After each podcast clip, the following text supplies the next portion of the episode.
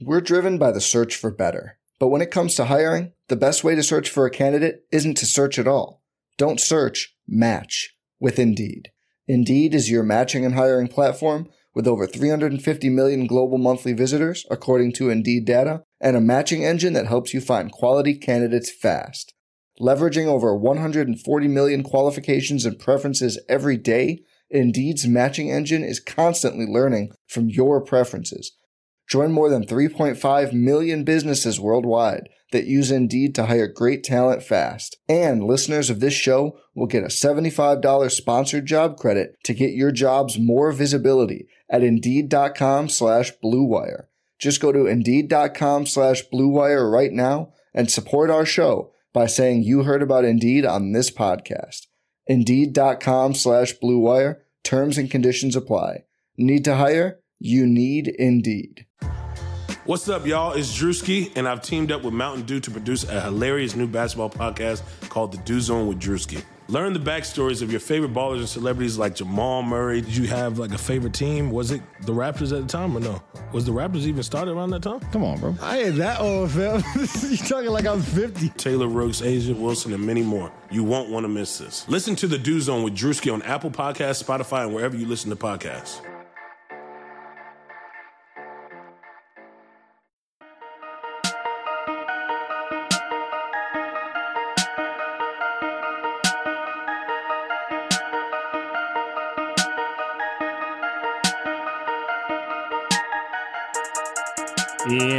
Welcome to the Light Years podcast. Andy Liu, I'm watching Patrick, the football Steph Curry Mahomes, win, you know, collect the AFC championship. The NFL just always wins, man.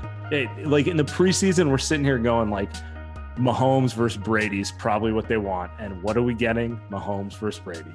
It is it is just picture perfect storybook fairy tale. Uh, Like we got Brady versus Aaron Rodgers, a fantastic football game, and just in perfect NFL fashion with a little bit of controversy. But it doesn't matter who wins, doesn't matter who loses. You get Aaron Rodgers. Everyone's a winner. Yeah. Everyone wins. It was great.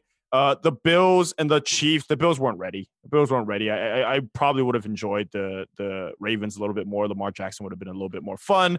Honestly, Josh Allen looked like Lamar Jackson out there. Couldn't throw a football. But this is like Sam. This is the NFL does it right. And I think what I am most interested in, because we cover the NBA and we cover the Warriors, is how the NFL is going to talk about the matchup between Patrick Mahomes and Tom Brady. Because it tells something tells me that if this was the NBA version, that there would be a lot more passive aggressiveness and resentment with which the NBA is covered. Versus, I think in football, we are just going to have a lot of like slurping and a lot of joy a lot of A lot of no, you're better, bro. No, man, you're better. Yeah. Like, It- no, it- like that type of stuff. It's exactly what it is. So, man, that's just the football is football is exciting, man. They they figured that shit out.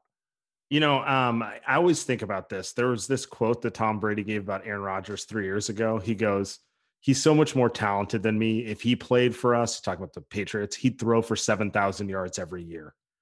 I, I'm in awe of how talented he is. And, you know, he's a great player. Um, I, I just can't imagine NBA players saying that about each other. Like We had could you- Shaq, Could, Sam. you ever say? Could you ever see LeBron saying someone's more talented than me No, we we literally or had better than him at anything? Yeah. And LeBron's the easy one. We know what LeBron is. It, it, it's we had Shaq go on inside the NBA tell Donovan Mitchell that he's not as good as he thinks he is. What the hell is that? Like, what are we doing here, right? And it's just, it, I didn't see Tony Romo come on the broadcast today say that. Well, you know, if I had Tyreek Hill, if I had Andy Reid, I'd be just, I'd have at least Give me. Let me play with these rules where guys can't hit me. Yeah. And and like technically, Tony Romo would probably have kind of a point doing that. But like, what's what's the benefit, Sam? What is the benefit for the product of the game, for the love of the game? What is the benefit for any of that being said on a national broadcast? You know what I mean? Yeah. I mean, wow, we could do a whole pot on this. Um, it's much. It's a. It's a more fun topic than what we want to get to, which is uh, wherever the hell the Warriors are right now. So recording this Sunday night after just a putrid, putrid game against the Utah Jazz. Um, you know what's funny to me? Uh you and I got a lot of shit for pointing out that the starting lineup wasn't working. Next thing you know, Two weeks later, all we get is everyone writing the same article. Per usual, light years is first. Light years is But, I mean, years. I mean, yeah, sorry, but it's just like it's very obvious that certain things aren't working, and you know, let's get into it. But like, it's it's it's getting tiresome to watch these games. The Utah one's obviously the worst one yet, down twenty two to five after three minutes. Like, you know, Utah's Ugh. probably going to beat them at home anyway. Like in Utah is generally a loss for most teams, right? But like that wasn't even a game that wasn't competitive at all and it was just one of those it was avoidable it was highly avoidable to get into a situation like that I think what's more, what makes me more angry, Sam, and I, I, I was tweeting, you know, throughout just bits and pieces of that game. I turned off uh, the the second half because what the fuck is the point? It's not really the lineup. The lineups, the lineup's tiresome. It's Steve Kerr. It is Steve Kerr and his inability to make any type of change that would allow his players to benefit. Any type of change. And I think that stubbornness is first of all, number one, what we called out weeks ago, what you've called out months ago, right? And what we've been talking about for years. And right now, it's come to a point, it's come to a head where Steve Kerr doesn't have the superstars around him to bail him out. To, to play his little game of the long game versus right now his little little basketball philosophies and all this little cutesy shit. That's what like it's really cool, Sam, when you can win championships. It's not cute right now though. It's not cute when you're an eight and eight basketball team. You were eight and six, you lose two in a row. And I'm not saying that they should they should be 10 and 6, right? Or that they should be 16 and 0, but they should not have this point differential of like a three-win basketball team despite being 8 and 8. They should not. And that's on Steve. The starting lineup is a negative 20.3 net rating with an offensive rating which is points over 100 possessions worse than the process 76ers do you remember the name the process 76ers starting Oh, lineup oh like there's a, there's some tony wroten in there uh, maybe a little michael carter williams Hey, they uh, can't shoot. It's perfect. Steve's Ho- favorite. hollis thompson i think was on that team Um, Rondae Hollis, Jefferson. Oh, you're talking uh, about no i was talking about Keep hollis keep keep going. Hollis Thompson. Um, I can't remember if no Jahlil Okafor was not on that team. Um, I mean, it's just it was it, it. I would consider that like the worst team I've ever seen, just because Sam Hinkie was like trying to find G leaguers at all times.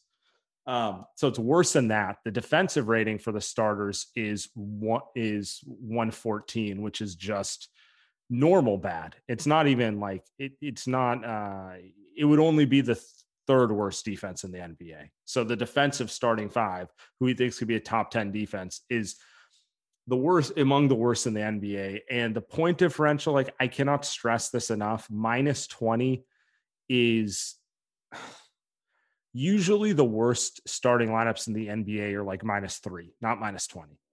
It's it's bad. And that's just the numbers. But now let's like let's actually break this down into what's actually going on on the court. They can't shoot, they can't defend, they can't pass. They're running a scheme that requires them to pass, which I don't understand what that's all about.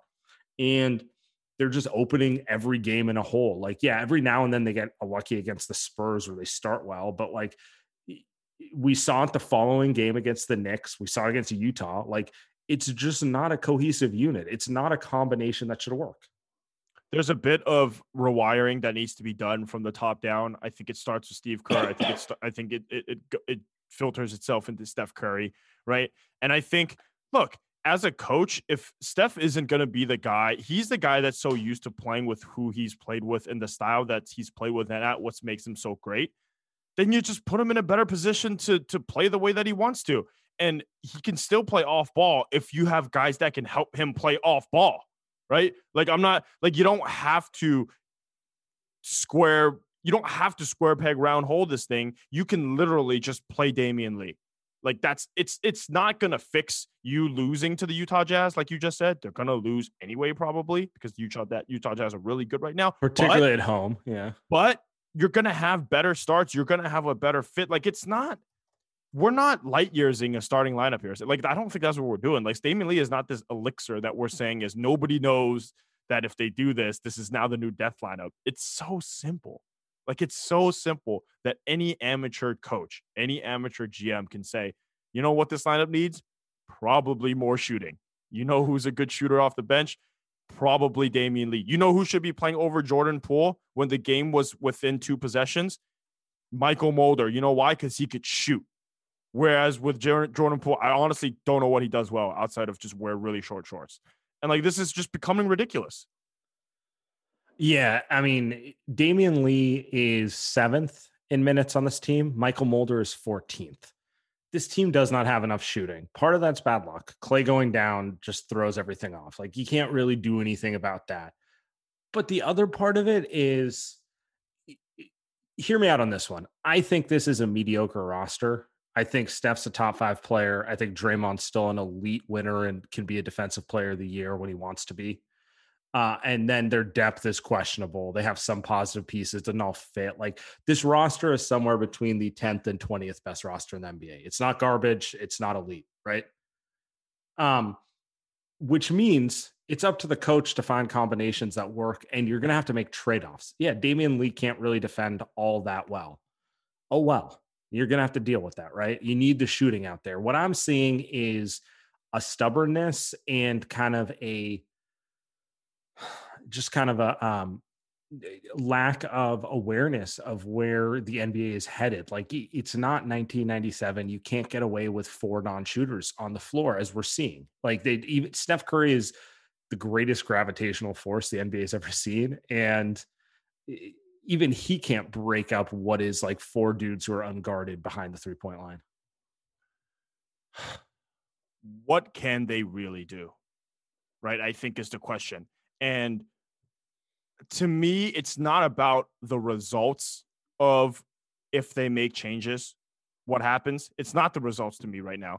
It's the process of can they find the right person in charge to actually make the right decisions moving forward? And I'm not saying fire Steve Kerr, but there has to be a more accountability from, I don't know, Bob Myers, Joe Lacob, someone to say, what are we doing here? Like this is this is concerning. This is concerning because it seems like Steve Kerr doesn't care. He doesn't care. I don't think he actually well, cares that they're losing these games. He doesn't. It, it seems like he's more concerned with his ideology being right than winning. And that's worrisome to me. It reminds me of like Phil Jackson disciples coaching teams that did not have top five players, did not have like amazing rosters where you're trying to run the triangle with dudes who can't run the triangle. And what happens? You finish in last place, right? Yeah. That's where it's frustrating to me because I, yeah, I don't think this roster's going to win a title, at least not with Klay Thompson out, right? Um, but I don't see an effort to maximize it. I don't see yep. the stuff that like Erik Spoelstra and Nick Nurse do, where they will change their scheme dependent on the players that they have. Like the the Toronto Raptors are actually a perfect example. Although they're eight nine now, you know, they started off back, baby. They're back. Big win tonight against the Pacers. He's already changed the offense. It's starting to feature OG a lot more. My guy. Uh, who's might save my fantasy season. He, hey, he's saving mine right now. Yep. um, but like, um, yeah, it's like get Boucher in there more. He's made some changes. Matt Thomas out of the rotation. He's been he he's done stuff that's proactively made the team better, as opposed to just deciding, well. I don't like to have Jordan Poole sit on the bench too long, so I'm going to throw him in the game that? like it's it, CYO or something, you know? Yeah, what is that? Look, I, I, that stuff is I think awesome when you're the 16 17 Warriors. 17, 18 Warriors. I think it's great. You got to get those guys involved because you got a team with four superstars and some super role players. Right. And you just yeah, yeah, you got to get seven to eight involved. deep with like proven playoff guys. Yeah. yeah. yeah. Get get McCaw in there for a few games. Get Jordan Bell some run. You're gonna need those guys at some point. Maybe you, you don't you don't really, but at least you want to keep those guys engaged. Right now, I, you can cut Jordan Poole tomorrow, and I wouldn't give a shit. Right, keeping Jordan Poole in, engaged is literally the bottom it should be the bottom of the priority list, right? And like the, the problem right now is if you are going to trust this coaching staff to build James Wiseman's future, that's also a problem. Like Jordan Poole has no future. I don't care what happens to him. James Wiseman right now is the future. And you've harped on the three point shooting. I don't care about that as much. To me, it's watching the way he's being used as a center. Like you're, he's not going to be super effective anyway but it's the level of confidence. It's like in baseball where you bring up like a like a super prospect and you and he go, like all super prospects usually struggle unless you're like Fernando Tatis Jr. Right? Like you're gonna struggle, and maybe he right. They see they see big league pitching, and they're like, oh, this is a lot harder than it's the last level. two Yeah. for twenty, like Joey Bart, two for twenty, like he's not ready. And you either and you either like send the guy back to the minors to get his confidence up, or you put him like in an eight hole and you give him a little less pressure and you let him figure it out, right? And right now, it's like I don't know what it is with James Wiseman that they're trying to do. So, um, I had uh, Aaron Larswell on the pod uh, when you weren't here on Friday, and he said, "I don't know why they're trying to run the Cheesecake Factory menu offense with him, like over confuse him with way too many reads and too many things to do." And I like that analogy because it's kind of true. Like the goal should be like dunk and defend, dunk, hit a three, and defend. Yep. Even, but like the sh- to bring it back to the shooting he should be spotting up, trail three in transition, popping, set your feet, take it. Pick and pop. Yep. If you're open, spot up in the corner, things like that. Instead, we get Steph setting a, a down screen for him and him moving, trying to pivot as he catches it and shoot like he's Kevin Durant or Klay Thompson. And I'm just sitting here going, like, well, of course that doesn't work for him, you know? So to Great me, the develop the development question is are we trying to develop him to be effective or are we trying to develop him to fit a system that he may or may not fit? Like what what is the goal here? And this is where everything gets worrisome where i feel like they're trying to recreate 2015 and I- just don't know that that'll ever be possible. Like, I don't know that you're going to find another Iguodala. He's such a unique player. Like, player skill sets change. The system should change. Like, players are the league is not moving more towards Well- the Warriors did. The league is moving more towards what the Rockets did more shooting, more spacing. The two things that matter most in winning games is generating space or taking away space, right? Like on either end. You know, if if James Wiseman had walked in there and he had the feel of rookie year Draymond Green, then I'd say, yeah, run this thing. Like do- Right, do right. the do do do the do the pinch pull stuff, do the four high stuff, do the do the like read and react offense and let him kind of pick and choose what he wants to do. The guy, I don't think James Wiseman knows what like I don't think he even knows what a back screen is at, at, is at this point. And why are we wanting him to play back in what you what you're saying in, in 2015, right? If he had walked in, he had that skill set, by all means, absolutely. I think what happened with Steve Kerr is he had this system in place and he walked into a situation and he was smart enough to walk into a situation with the Warriors and say, I've got all these great high IQ players. I can implement this thing and I have a championship team. That's what happened. Fantastic. But now you got to learn that's not how it's always going to be and you've got to change up how you know you got to change up ideologically like what you want to do. Also the other thing sam that annoys me um, since we're kind of hammering this point about steve so move on a little bit is is the the talking the, the yapping. Just not every game. The guy's got something new to say. Every game pregame he's got something new to say either you know, like we're not going to make an adjustment here. I think we have great potential. Or the next game, it's you know we're just trying to take it one step at a time. You know, once Klay comes back, we'll be a tender. All this every game, it's some new bullshit. And like eh, that to me is like the the Phil Jackson mode. I think he thinks he's some like basketball genius savant where he like thinks he can push all these buttons and like he can do all these little cute things. And all of a sudden, like Steph is going to come out here. Or no, no, no he's gonna like Kelly Oubre is gonna come higher and hit like six threes. Like I'm just gonna throw Nico Mannion in, Sam, just so Draymond's and, and Nico Mannion's gonna like suddenly like be this great guy uh, all of a sudden because he's a great passer. It's like, dude, what are you doing? yeah and so so i mean i, I want to bring this back because we've danced around the same thing so I, for us it's really just the process that's really what it's coming down to the record is what it is I- i just i don't feel like the process is moving in a correct direction i don't see lineup combination We're driven by the search for better. But when it comes to hiring, the best way to search for a candidate isn't to search at all. Don't search, match with Indeed. Indeed is your matching and hiring platform with over 350 million global monthly visitors, according to Indeed data, and a matching engine that helps you find quality candidates fast. Leveraging over 140 million qualifications and preferences every day, Indeed's matching engine is constantly learning from your preferences Join more than 3.5 million businesses worldwide that use Indeed to hire great talent fast. And listeners of this show will get a $75 sponsored job credit to get your jobs more visibility at Indeed.com slash BlueWire. Just go to Indeed.com slash BlueWire right now and support our show by saying you heard about Indeed on this podcast. Indeed.com slash BlueWire. Terms and conditions apply. Need to hire? You need Indeed. Patients that make sense. It feels like a lot of it feels like preseason most of the time with them. And I, I'm wondering how long that'll go. It's it's getting frustrating. Like you saw the numbers. Steph with the starting lineup is disgusting. And then he spends his whole time making it up. Instead of the starting lineup should be optimizing him because he's the best player on the team, right? So all this points to I don't know what direction they're going with it, and it doesn't feel like it's a positive one. Yeah. Look, no one's perfect. Even the best baseball players strike out with the bases loaded. The best golfers sometimes three putt with the tournament on the line. So if you feel like you're coming up short in the bedroom sometimes, it's perfectly okay. But if it's bothering you, there are options.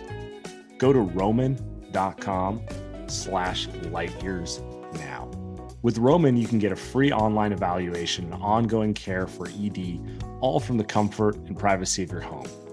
A US licensed healthcare professional will work with you to find the best treatment plan. If medication is appropriate, it ships to you free with two day shipping. The whole process is straightforward and discreet.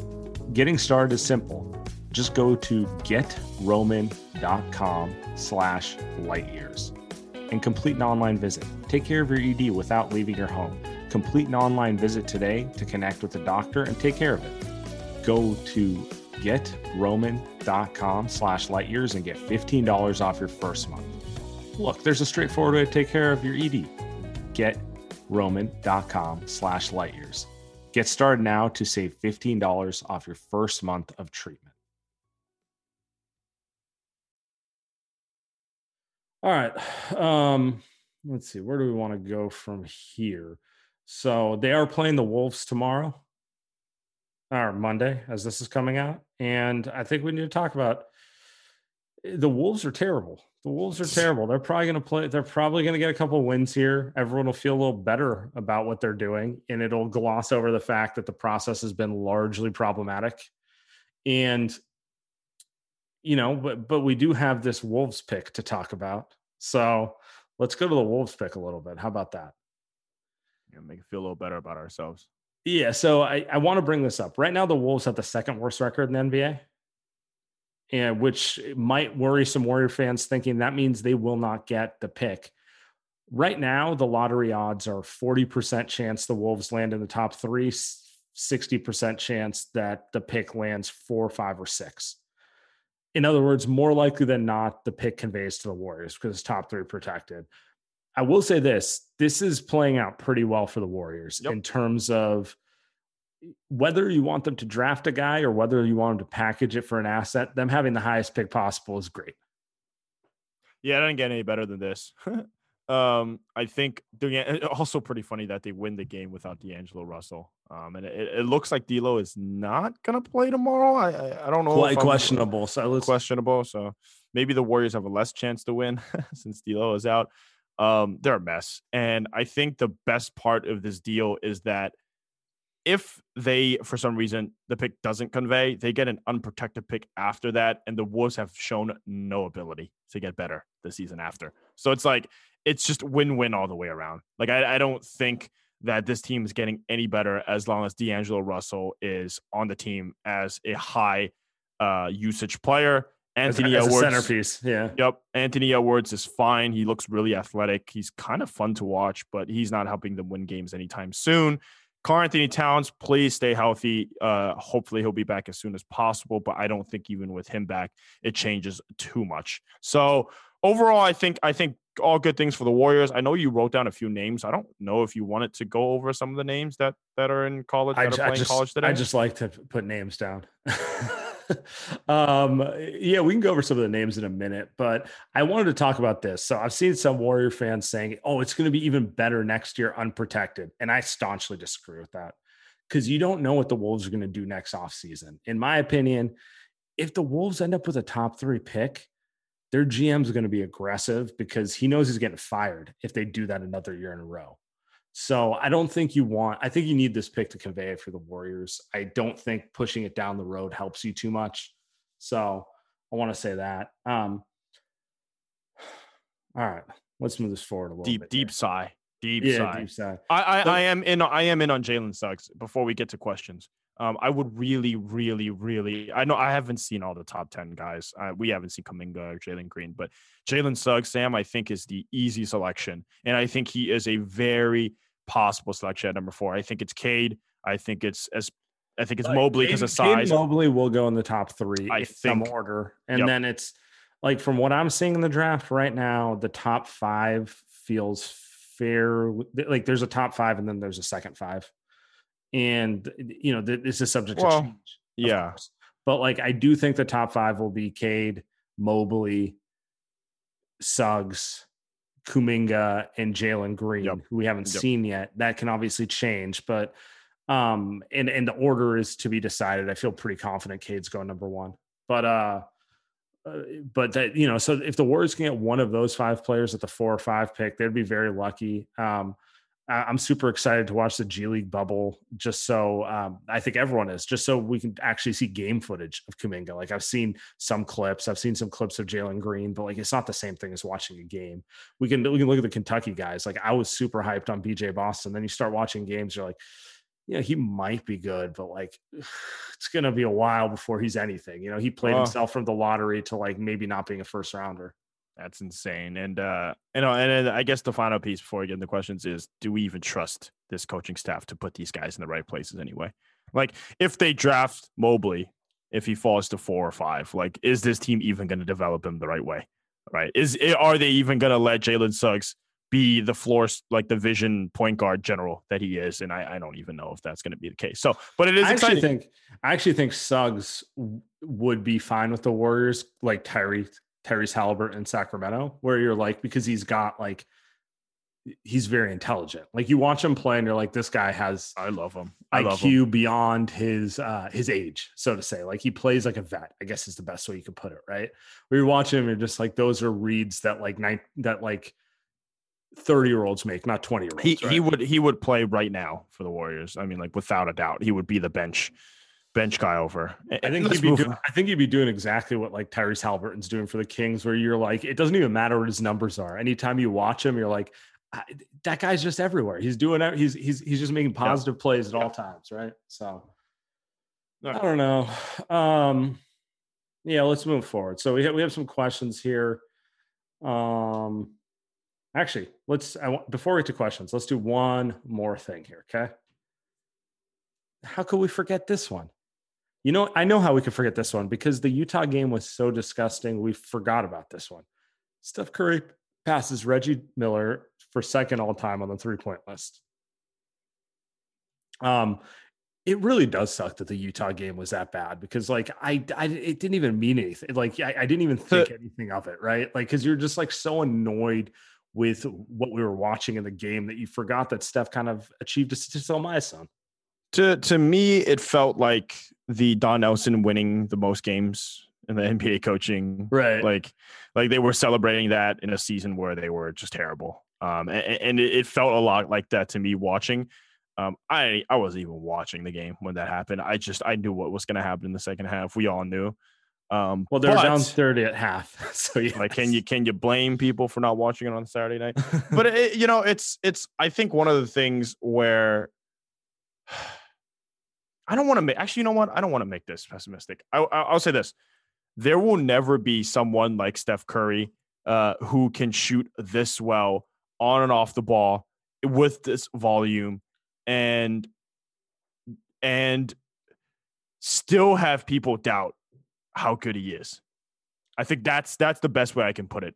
This guy who's this like this many games to pass someone as great as Reggie Miller and still be disrespected the way he is by a lot of his by a lot of media, a lot of the other NBA players, by really just national coverage. I think I think Steph Curry, I think that's one of the things about Steph Curry that will go that will go down as like, wow, like this guy was that great and we spent a lot of time saying, discussing how some of the things that he couldn't do in his career. I was having a conversation um, with uh, Ethan Strauss, actually, friend of the show, and uh, we were he was discussing how he thinks Reggie Miller is historically underrated, which is kind of an opinion I have too. And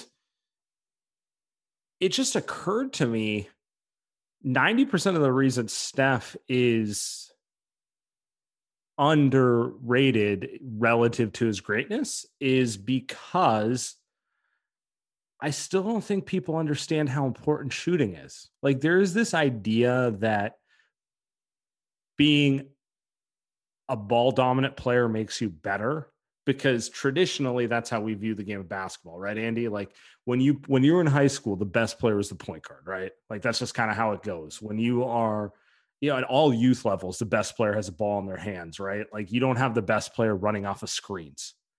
Um but if you are that good at shooting, you have more impact than anyone. Reggie Miller was the best player on the Indiana Pacers, who were the second best team in the 90s. Like they beat the New York Knicks, even though Patrick Ewing was supposedly better. You know, for being a better player, Reggie Miller sure outshined him in every playoff series. Um, they beat everyone in the East except for the Chicago Bulls. And if your biggest problem was you couldn't beat Michael Jordan, you know, it's going to be okay, right? Like he's one of the greatest clutch performers of all time. And I just don't think people mention him as one of the greats of that era in the way that they should. Um, and to me, that was always interesting because, like, the, the, people will say like Clyde Drexler was better than him. No, I think I really think Reggie Miller was the second best shooting guard of the '90s you know, Jordan obviously the best, but Jordan's the best of all time. So what are you going to do with that? It, anyway, to bring it back to Steph, it, it, it just watching the way Reggie looks at him and spoke about him uh, felt very NFL-ish. We talked about it where there's a lot of like reverence and like, I'm so happy it was you who passed me and like, you're so good, like all that sort of stuff. But like more so, it just reminded me like, we can harp on how much shooting matters and we believe it. I believe it maybe more than you. I don't know. But like, there still is this general idea that shooting equals shooting, and it's not like the most important skill. And that's the fundamental reason Steph is underrated. Like, people, there's a segment of people who think Westbrook deserves to be mentioned in the same class as Steph. Hmm. Wow, I didn't see the Russell Westbrook uh, take incoming. I also think that Steve Kerr doesn't understand how good shooting is and how important that is, despite him being a shooter and coaching Steph Curry. Like I think he understands self hate. Like I think yeah, self loathing. I think there's a bit of Steve Kerr that thinks like, yeah, like shooting's great, but you also need to be able to do all these other things and doesn't understand shooting is the end all be all because you know what the goal of basketball is? Well, basketball is be able to shoot the fucking ball into the hoop. The goal and, is to have one more point than your opponent. Yeah. And uh, and I think that's something that he's frankly not understanding today. And that's that's Steph Curry thing, and that's that's a Damion Lee thing, a Mychal Mulder thing, a James Wiseman shooting threes thing. Uh, he didn't want Draymond to shoot threes for whatever reason. Like that's all this stuff that I think that like is one of the reasons why Steph Curry is one of the most underrated basketball players still today in his time, and I think that'll still keep going on even when he breaks Ray Allen's record. Yeah, definitely. It's one of those things where everyone talks about how important shooting is, but then when it comes down to brass tacks, they rank these players who are worse shooters as being more yep. valuable. Like, yep. In, in, some ways, it reminds me of like uh, in like baseball when everyone's like, "Oh, you got to hit home runs," but then like they, you know, oh, but he's not as good an all around hitter. I'm like, I don't know, dude. He hit 50 home runs. That's pretty important, right? You know, yep. like that sort of thing, right? So it's it kind of ties together in that fashion. Anyway, congrats to Steph. Steph is 411 away from catching Ray Allen. He will probably do that in the middle of next year, give or take. Yep. I haven't looked at the total number of games. And he will catch Ray at the age of 33, and Ray played till he was 40. So Ray has 2,973 threes, basically like a few short of 3,000. Pretty confident Steph can get to 4,000. A full thousand plus more than the next and closest guy. Actually, one more thing is that Steph revolutionized the game by shooting threes, especially off the dribble and especially as far away as he did. The other thing is, and people will say that a lot of these were like Reggie Miller and Ray didn't shoot as many threes as Steph. Steph didn't shoot as many threes as Steph in the beginning of his career. Can you imagine if Steph came in into the league now? Like, not only would he still be the best shooter if he was shooting 10 threes a game today, he probably break it. He probably would have broke this damn record a year or two ago. Like, that's it's really like uh, I actually think that's the that's the thing. Actually, that's where I disagree with you. Is like I do think someone will break all Steph's numbers in the future. Um, and then there will be people will be like, look how many more he's making than Steph. And I'll be like, I don't think you understood until the age of 27. Steph didn't really have the green light to take 12 a game like Trae Young does. You know, like. Steph was taking. You want to know what's funny? The 2015 Warriors took 27 threes a game. That was like top five in the NBA. That was the first title, right? That would be dead last. And we're only six years later. It's dead last in 2021. So like the the just the proliferation of shooting is like, I mean, could you imagine Trae Young a decade ago? Like, could you imagine a player entering the NBA doing that? Like, it's not even something that like would be allowed by any coaches, right? All right, we're gonna get to questions. I had to bring a little positivity in there. A little Steph Curry, congrats. Um, since we didn't get to this one on the last one, we're starting with our guy option zero, who we apologize to for misreading part of his question last time. Okay.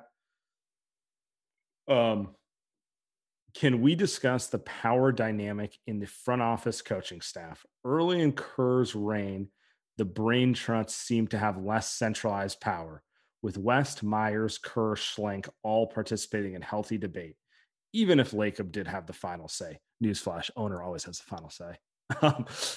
Since then, Kerr has seen Gentry and Walton leave his staff, West get lowballed, and Schlenk take a promotion to Atlanta. Empires die when they get fat and lazy. Do we need to read that Just part? turn on the news. I, I should have read that before I read out loud. Uh, now we're seeing it on the court. When Sam ranted about the incredible self-stroking move Smailagic was, he crouched it as being a small move in a big picture. Poole's option extension is the same arrogance and ego trip.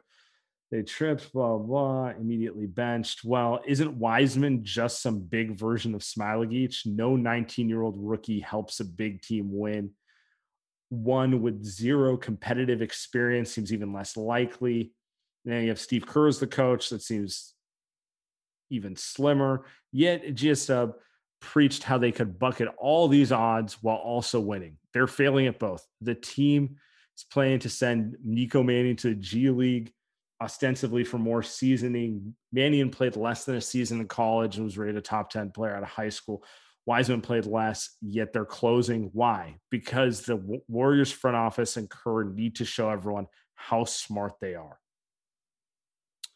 That is a hell of an email. There are a lot of questions to respond to there. So let's start with the first one the front office brain trust. So everyone loves to talk about the Jerry West, Travis Schlenk, Bob Myers, Steve Kerr that like really reigned the dynasty. We've seen West and Schlenk leave, right?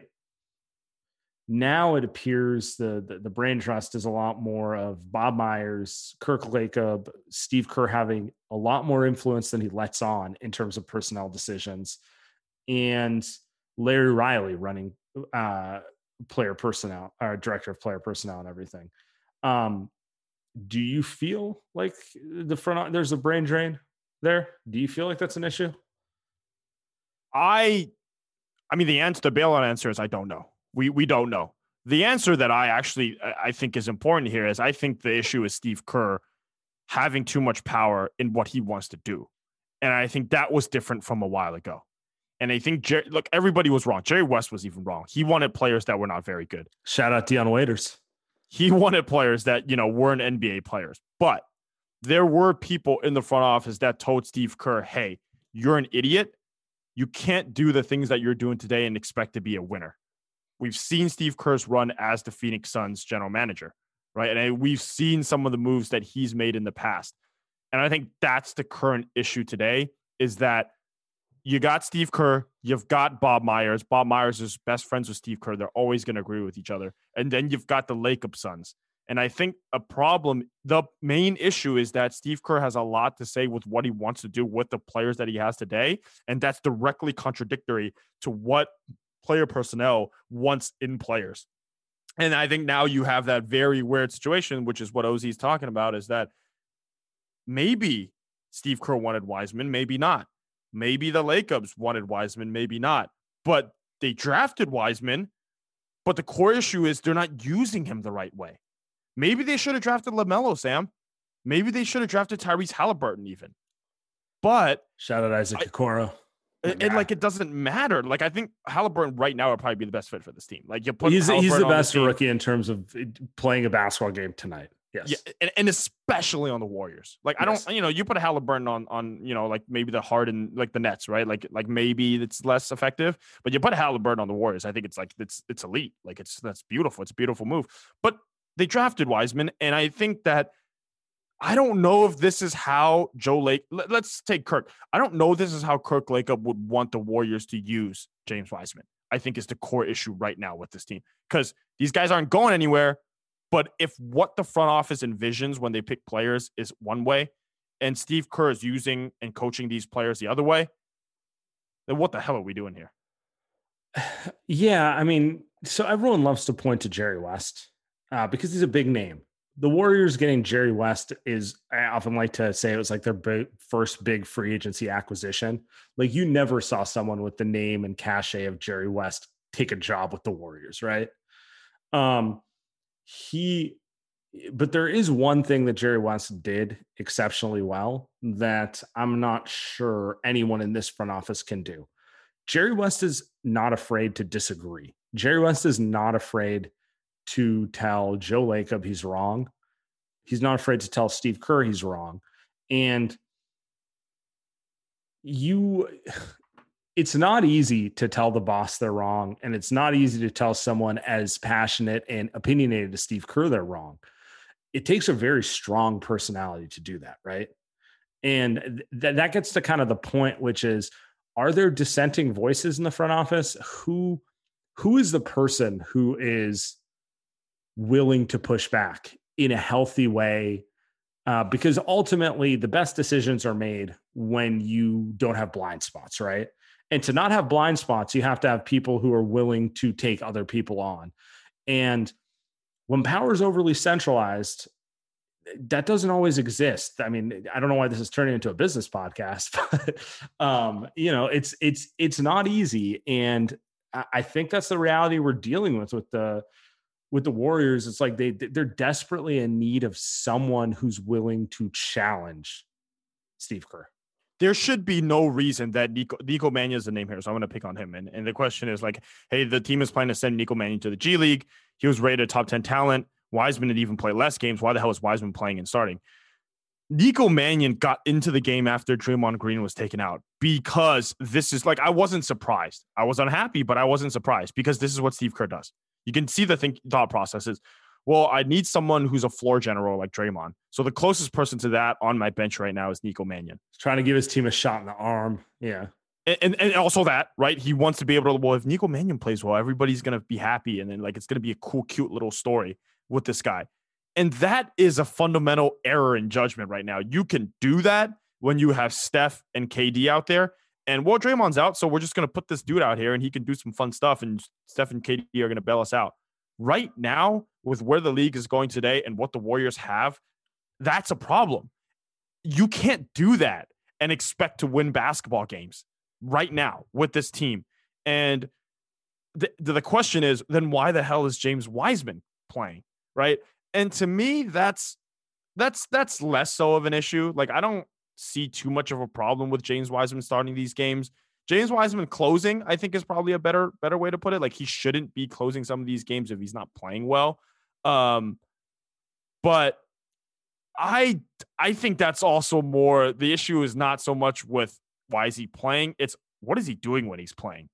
Why the hell is he forced to do all these things when he has no idea how to do them? Um, and it's just it's just it's too much Steve Kerr. It's too much Steve Kerr. That's all I've got. It's too much Steve Kerr. Yeah, and I mean we should have touched on this. Wiseman is a bigger part of the reason the starting lineup is bad than Oubre, But like to me, it's just all of them. Like this, eh, the cocktail doesn't work, right? Like it's not like one specific player is the problem as much as like I think all of them together don't work. Um, to bring it back to this question, uh, he brings up is Wiseman just another big move version of Smailagic? I don't agree with that. I do actually see the talent with Wiseman. I think the issue here is they're kind of rudderless. I don't know what direction they're going. Are they trying to build Wiseman for the future? Are they trying to compete next year? Which is it, right? Like they're just there's a lot of uh mixed signals with them where I'm not sure if they're trying to win now or win in the future. Are they is this Steph's team or is this Wiseman's team? You know, that that type of stuff. I think there was. I think with Wiseman and the Smailagic, I think that's that's a little out of bounds. Um, I think there were Smailagic. I don't think anybody had any respect for. I think that he's going to be good from top on down. I think with Wiseman, there are a lot of people that want to James Wiseman, uh, and that goes for the, the talent's the like, talent's obvious too. Well, like, just because he's uh, I, he's nowhere near there, like it's very clear he he has a lot of potential. I, I, I think Steph wanted him. I think Draymond wanted him. I think Steve wanted him. I think like the Lakers. I, I think there were a lot of people aligned on wanting James Wiseman. So look, if that's not the right move, if it should have been Lamelo, if it should have been Halliburton, if it should have been Okoro, like so be it. But I think most people in the front office were aligned, and the players were aligned on wanting James Wiseman. Did did uh, did Ralph Walker want him? uh, and and I think this speaks to Steph a little bit. To look, I think Steph wanted Wiseman. I think he's right in wanting Wiseman. But then it's if you want him, then why aren't you using him the right way? Because you want him because you want a guy that can finish at the rim. You want a guy that can protect the rim, right? Then why the hell is he a guy that's playing uh, that's running motion sets. That's the core of that offense when the possession's getting started. That should not be the case. Um, so that that's I think the core issue. Um, I don't I don't think the problem is drafting him. I think it's the problem is well, how the hell are they actually using him? A lot of guys wanted Wiseman, and I don't think they're wrong. So so I think if we want to, I mean, so to to get back to Ozzy's big picture question, uh, well written email, got some got some nice slander in there at times. I think the Warriors just desperately need someone to inject some new ideas. Doesn't need to be a new coach, doesn't need to be a new GM. They just need to bring someone else into the mix who's willing to say something different. Because right now, it feels, I don't want to say stale, but it, it, that's the only word that comes to mind. I need someone in there who's willing to say, Steve, let's like let's stop trying to do multivariable calculus. Let's just concentrate on getting these guys to figure out cross cross multiplication cross division you know? And i let's let's um you know like let's stop shooting for Smailagic in the second round. Let's get some competent players in here right now. Like just someone who's willing to voice a different opinion. And i think that's like one of the issues with like like let's like take for example mike dunleavy. He wasn't drafted for that. Sam he, he was or sorry he wasn't hired for that he was hired because he's best friends with Bob Myers, and Bob Myers just wanted a butt buddy in the front office. Like there's no like there's no rhyme or reason to why he was hired. I actually, I, actually, just to push back on that a little bit, he was brought in because Bob wanted someone who's going to be loyal to him. Right. Well, that, well, I mean, that's what I'm saying. He wanted. To yeah, well, I guess that's yeah. on the same. Like, but like, but but what what do you know? Like, what has Dunleavy done anything that that you would say to your point is really pushing back on what the Warriors have done so far this season? I would say no. But I mean, that actually Great point. Um, because Dunleavy's in year two of being a front office guy. He might be great, but like th- that's just different than Jerry West, who's done it for 30 years. That's different than like, yeah, you're right. He's someone who's in year two of being a front office guy is probably not going to take on the power structure, right? You know, like you take someone who's a little more seasoned and uh, let's just say has a little name cachet to, to to do that, right? Like part of the reason Jerry West is willing to do it is Jerry West is like, I dare you to fire me, right? You know. It would have been nice if Daryl Morey was hired. I was I was really all in on Daryl Morey, but I mean, it, what what? There's no fit there. Um, you mean, for, for this loyal Light Years podcast listener, Daryl Morey? Yeah. all right, let's move moving along. We got a lot of questions. Let's rip through these things. All right, yeah. Um, this is tied in from Danny. Does Kerr want to win games this season? If not, what are the priorities this year? That is our big question. That's what we've danced around forever. Like they want to win, they want to develop for the future. They say now matters, but Nico Mannion gets some run, and we got to make sure Jordan Poole doesn't get stiff yep. sitting on the bench too long. I, I don't know. Like, I don't know what to say, but like at a certain point, someone has to call it out and be like, let's have a coherent vision, man. If they want to win, I'm sure they do, but he only wants to win his way. That's the top priority. He only wants to win the way that he he only wants to win. It's love of the fame, Sam. It's love of the fame coaching. He just wants to win Ah. the way that he knows how, the way that like like our guy Colin Eterno is going to write a great article on Steve Kerr uh, if he wins the way he does because it's cool. ESPN is going to have a great feature on Steve Kerr saying uh, saying his his style, his scheme was the one that built this team back to the dynasty. That that's how Steve Kerr wants to win. He doesn't want to win by playing the way that he should, by by moving towards where the league is moving today. So All right. From fake logic. Seems like a lot of the aforementioned debates are rooted in aligning conflicting timelines. Wow. It's related to the question we just answered. Wiseman's development, Kerr's system rotation, marinating time, Steph, Dre, Klay's window, fandom for individual players aside. How do you guys think a high level franchise should prioritize those? And how long do you think is a reasonable time frame? Okay, that's actually a really good question. fake logic. Also, shouts to fake logic. He's all up in the Discord chat every day. He is. Um, I think top priority should be trying to win while you have a top five player on the roster. Steph Curry is the best player the Warriors have ever drafted. You know, And probably like- will ever draft.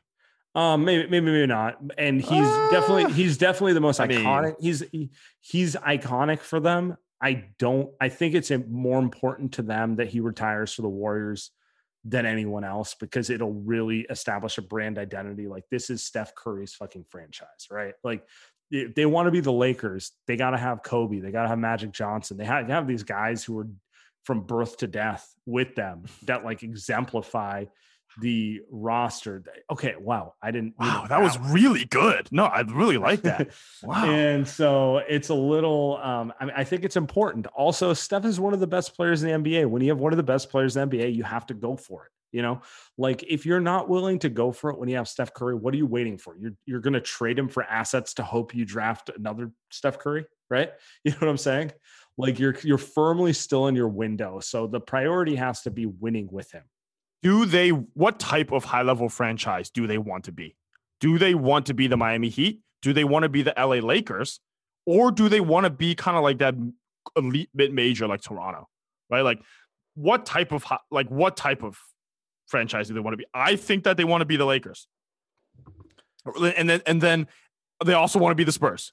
Like I I, sh- I should have thrown the Spurs in there. I apologize. But they want to be both of those guys. And I don't and like this season tells me that you can't. Right? It's it's being the Lakers that you want to spend a shit ton of money and you bring in Kelly Oubre. And you have this you have this like splashy team. You still got Steph, you still got Draymond. Next season, you're still gonna get Klay. But then you still want to be the Spurs. You still want to be able to develop guys, and you still want to be able to get James Wiseman in there. You know, ironically enough, Sam, it's the Lakers that have been excellent at drafting and identifying players in the draft and getting role players in today, like Alex Caruso, right? And Brandon Ingram drafting him, Lonzo Ball, who's a fine player. Um, uh, there, there are other guys that are not like Talen Horton Tucker, right? Maybe, maybe, maybe, but like how Kuzma is a second round pick and he's playing closing minutes. Number this team. 27. Um, okay, late first. Hey, still, still The could have had Jordan stands. Poole. That's Could have had. Jordan Poole. Yeah, that's the same Right? range as Jordan Poole. Or as any of the Warriors' first round picks, they first round picks, right? So ironically enough, the Lakers are the Lakers. They get LeBron because they're in LA, but they also hit on all of these role guys that are that make this like make them the juggernaut that they are today, where they should win a back to back title. And I think the Warriors, as a high level franchise, to me, should focus more on being able to identify and and draft these type of players, and they have not. That is the number one thing for me like that these high level franchises can do is they identify players that are good and then they develop them. I feel like they've identified James Wiseman, who could be a high level player, but they are Definitely high failing, potential player. Yeah. definitely failing in developing those guys. Um, to your point about winning today, let me ask you this. If you could change trade James Wiseman for Myles Turner right now, would you? Because I think the Pacers would have done that move in the offseason if the Warriors had put that on the table. You know, life would have been a lot easier if they did it in the offseason and we never saw Wiseman in the Warriors jersey, right? So that's the thing. Um, I don't know. I don't think I would do it because I just think you got to wait for a little more. Um, but that's me. So, you know, it's that's tough. I want to move Sam, on. to Sam, Sor- Sam source to say before we move on that that the, that Wiseman and the pick could go for, or Wiseman himself can go for a lot more. Like Bradley Beal is on this team next season, type of thing. So oh, that's not exactly at all what I'm saying. go go ahead, sir. Go ahead. All right. Keep Do going. you guys think if the NBA from uh, Rishi Desai, do you guys think if the NBA had an NFL like roster mobility, being able to cut players easy, there would be more parity in the league? Right now, it seems like a few bad moves can screw a franchise for three to five years. Um, I don't know that because the NBA is so star driven that I don't know that having more flexibility with like man, man seven through 15 on the roster is going to move the needle too much.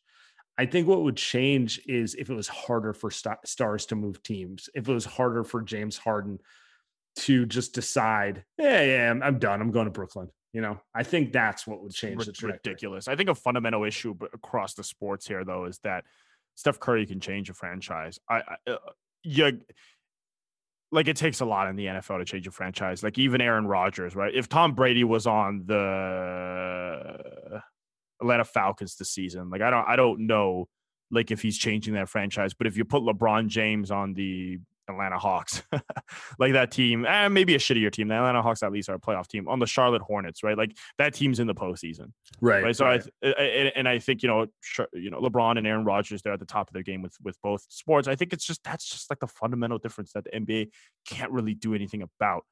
I agree with you on the superstar mobility stuff, though. I think that's more of a who cares about the NBA type of stuff. It's just that it's hard to care about a lot of these NBA teams outside of your own.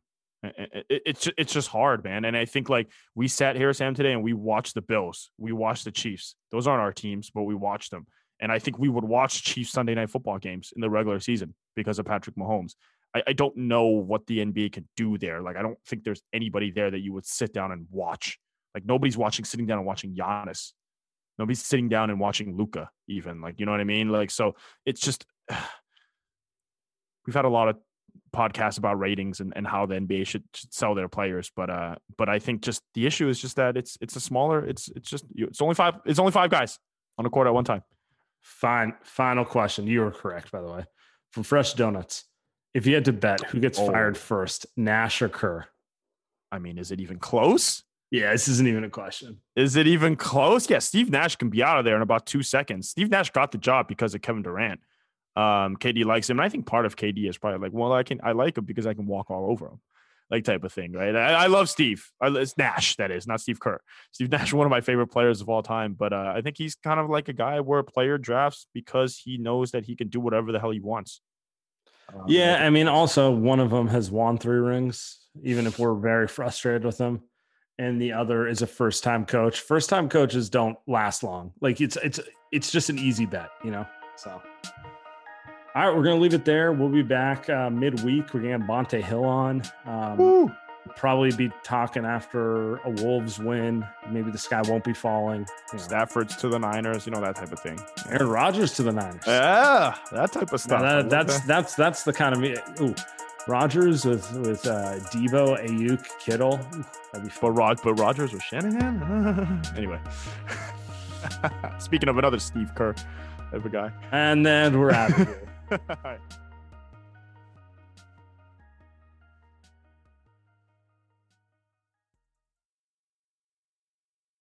I'm Mark Chapman. Welcome to the Planet Premier League podcast. Each week, Cesc Fabregas, Nedum Onuoha, and myself talk all things Premier League. As a player, you don't have time to talk. No. You don't have time to make a plan. You just need to deal with wave after wave after wave. We watched Coach Carter, and he said, "Oh, afterwards, the game's just about doing this for your teammates." And I remember looking around halfway through the film, and half the squad was asleep. Planet Premier League. Listen wherever you get your podcasts.